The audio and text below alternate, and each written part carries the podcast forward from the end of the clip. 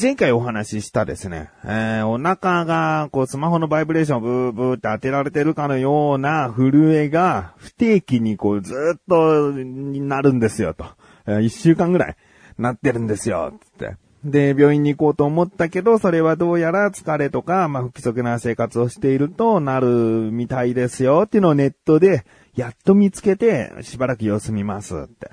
いう話をしたんですけど。もうすっかりなくなりましたね。ええー、よかった。なんでしょうね。んじゃあ、規則正しくなっているのかというと、はいとも言えないんだけども、まあ、疲れが溜まってたのかな。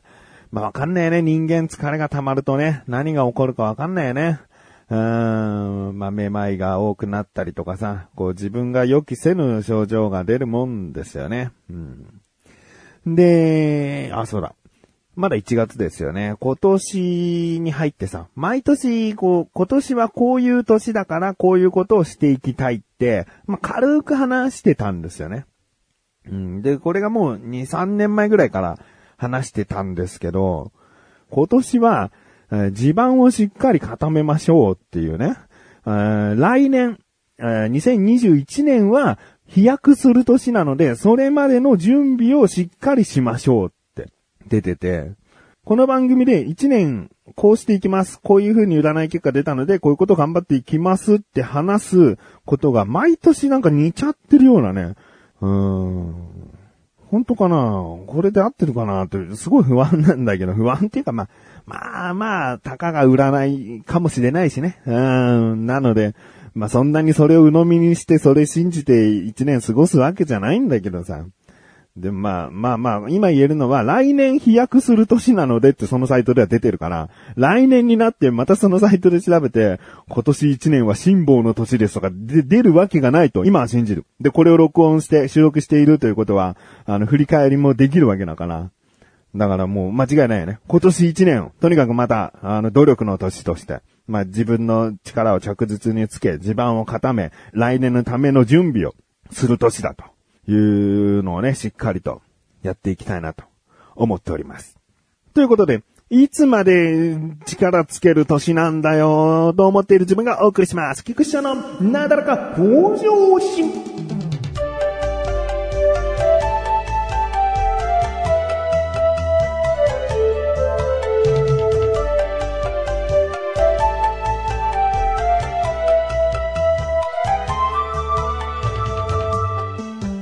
僕ですね、結構、あのー、運動とかもしている時に、ゲーム実況をね、見るんですよね。で、この番組でも何回か出ている牛沢さんっていうのはもうメイン、メインっていうかもうほぼ、ほぼ牛沢さんのゲーム実況を見てて、で、牛沢さんのゲーム実況で一番好きなのは、竜が如くシリーズなんですね。竜が如くってセガが出している、もうすごくいろんなシリーズで展開しているゲームなんですけど、竜が如く。えー、龍が如く2、3、4、5、6、今、7が一番新しいやつで、まあ、他にもね、そこから龍が如く剣山とか時代劇のものだったりとか、ななんかホラーっぽいものとかね、ゾンビ系のものとか、なんかいろいろ派生もして、もうゲーム知っている人なら誰しもが聞いたことある、ビッグタイトルですよね。で、それの、えー、今は牛田さんは龍が如く2をやってるんですね。えー、2ってすごい古いじゃんって思われるかもしれないんですけど、えー、竜が如く2ってリメイクされて極みっていうのが出てるんですね。で、もう、あの、ムービーとかがぐっと綺麗なものに、もうリメイクされてる。なんか、付け足して若干、あの、画像を、えー、鮮明にしましたとか、そういうレベルじゃなくて、え、ストーリーとか、まあ、主軸的なところを変えずに1からじゃないな、じゃあ3から作り直すみたいな。あなんか、そんぐらいの、あしっかりとした新しいゲームに感じるほどの出来の、え、ものなんですね。えー、でですね、これセブンまで出てるわけですね。先ほども言いました。一番新しいのはセブン。で、このセブンっていうのが結構最近発売されたもので、で、竜が如く自体が、すごく、やっぱ、ストーリーが面白いというか、このセブン今どういうストーリーなのかなってやっぱ僕も面白いだけあって気になるんですよね。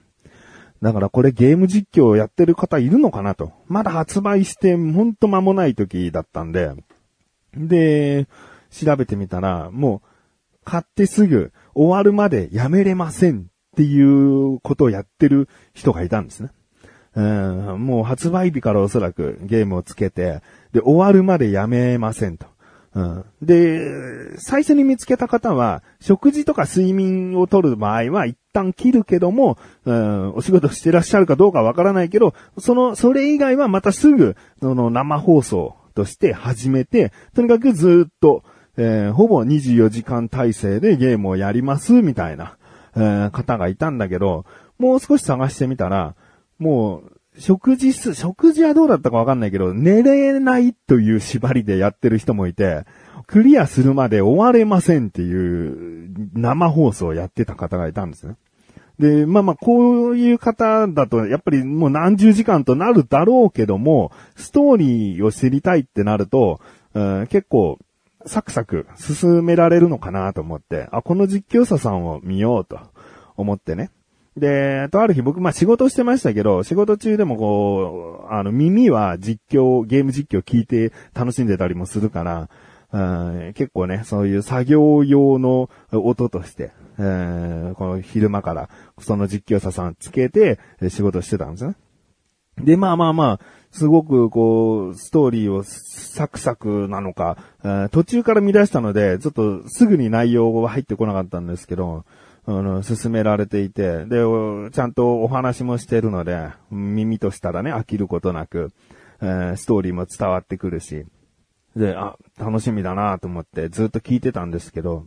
もうね、僕が聞き始めた時点で、えー、二日目だったのかな。うん。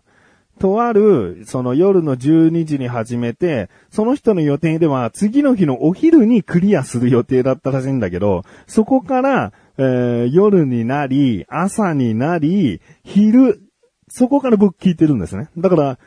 二日丸一日24、だから30時間ぐらいから僕聞き始めたんですね。うんで、もうまだゲーム中盤ぐらいだったかな。うんで、お昼から聞いてるけど、結局僕の仕事終わりの、夕方過ぎには、クリアはできておらず、でも、仕事用のパソコンって電源あんまり切らないんですね。あの、作業すぐに、あの、取り掛かれるように、あの、ディスプレイの、モニターの電源だけ切って、えー、職場出るんですけど、で、次の日もじゃあ、あの、そのまま、えー、次の日もおそらくね、やってらっしゃるなと思ったから、その、実況もつけっぱなしで、で、えー、その日、家に帰ったんですね。で、まあ家に帰っても聞けばいいじゃんと思うかもしれないけど、まあ家に帰ってこそね、その、ずっと実況聞きながらっていうのはできなくて、いろいろご飯作ったりとか、洗濯とか、子供と一緒に遊んだりとか、そういうのがあるから、だから、そういうことをしているうちに、あの実況者さんどうしたかなと、もうさすがにでもね、丸2日間起きてるっていうのも、人体的に相当なことよね。うん、テレビで丸3日間起きてた人がギリギリいたっていうのは見たことあるけどね。でももう人間って本当に、もう仮眠も取れない状態での3日間起きてるって多分、ほぼほぼ不可能なんだよね。よほどもう不眠症とかそういったもう病気として寝れないっていう方じゃないと、丸3日間72時間起きてる人ってほぼいないと思うんだよね。で、どうなってるかなと。僕がだって次の日の朝になってまた実況者さんのつけたとして、もう50時間近くになってるはずだから、いやもう相当ボロボロになってるんじゃないかなと思うんだけど、でも、その日のあのー、次の日なら、なる前のね、その日の夜の時点で、一旦状況を見てみようと思って、子供が寝た後にパソコン開いて見てみたら、消えてたんですね。で消えてたというか、動画を検索しても、見つからない。その人の、えー、チャンネルはあるんだけど、その人の動画一覧の中に、その生放送を寝るまであ、おわ、クリアするまで寝れません、終われませんっていう動画が消えてて、え、どういうことと思って、あれはなんか特殊なアドレスを知らない人しか見れないサイトだったかなとか、もしかしたらまあまあ終わっちゃったのかなクリアしたのかなまあクリアできずに強制終了なのかなまあリタイアなのかなと思って、で次の日になってさ、で、職場に行って、で、職場のパソコンはつけっぱなしながら、その人の動画のページが残ったまんまなのね。で、僕は一時停止を押して、生放送だけど一時停止を押して出てったから、その一時停止を解除すると一応再生できるのね。で、再生していったら、最後まで見ることができました。えー、で、その最後っていうのが、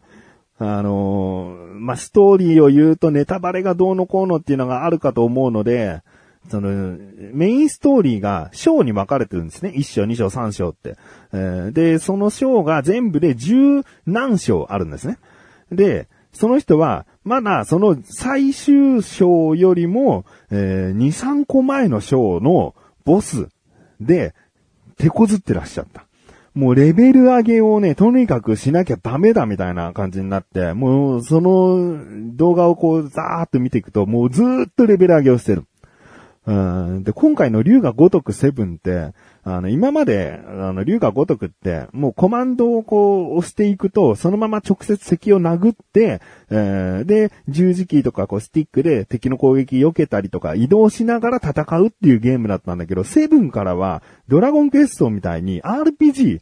戦うとか、えーなんか、まあ、特殊技を使うとか、そうコマンドを入力して戦うものになってるから、あのーそのゲーム実況者さんからしたら、それが大誤算だったらしいんだよね。得意なのはアクションゲームらしいから、その、なんかレベルをコツコツ上げて、で、こういう特殊技で、えーとりあえず味方の攻撃力上げてとか、味方の防御力を上げてから、常にこのキャラは回復に専念したり、えーそのキャラはもう、とにかく攻撃に徹するとか、なんかそういう、な RPG 的な考え方をしなきゃいけないんだけど、それをあんまり得意とする人じゃなかったから、もうレベルかよ。とにかくレベル上げなきゃいけないのかよ、みたいな感じで、もう必死になって、レベル上げしてんだけど、その、全然まだ最終章じゃない章のボスに対して、かなり手こずってらして、で、もう最後の方見てったら、あのー動かなくなっちゃって、その、ゲーム実況生放送のその隅っこにその方のちゃんと、あの顔も映像として出てるんだけど、動かなくなっちゃって、どうやら寝ちゃったんだよね。で、寝てるのが30分ぐらいずっと続いたかな。で、はーっとなって起きたんだけど、でも、すいません、あ、続きやります、じゃなくて、多分もうそんな元気もないんだよね。スッと立ち上がって、その画面上のどっかに行っちゃって、で、映像が間もなくプツッと切れる。で、その動画はなくなっちゃって、消えてたというか、公開しないに捨てらしたのかなあまあまあ、あの、ああ、そうか、リタイアとなってしまったかと思ったけど、まあまあ、龍が如くセブンはね、ちょっとレベル上げタイプだからね。うんそれを見て僕は思ったのは、うわ、やりたいんだね。今すごいゲームやりたいんだよね。龍が如くセブンやりたいなーって思うんだけど、まあ久々のゲームだから買ってもいいかなと思うんだけどね。これ、プレイステーション4なんだよね。プレイステーション4を持っていないのでね。今回はいつか、えー、牛沢さんがクリアしてくれることを、うん願いながら、えー中途半端にストーリーをしていますけれどもね。その時を待ちわびたいなと思いました。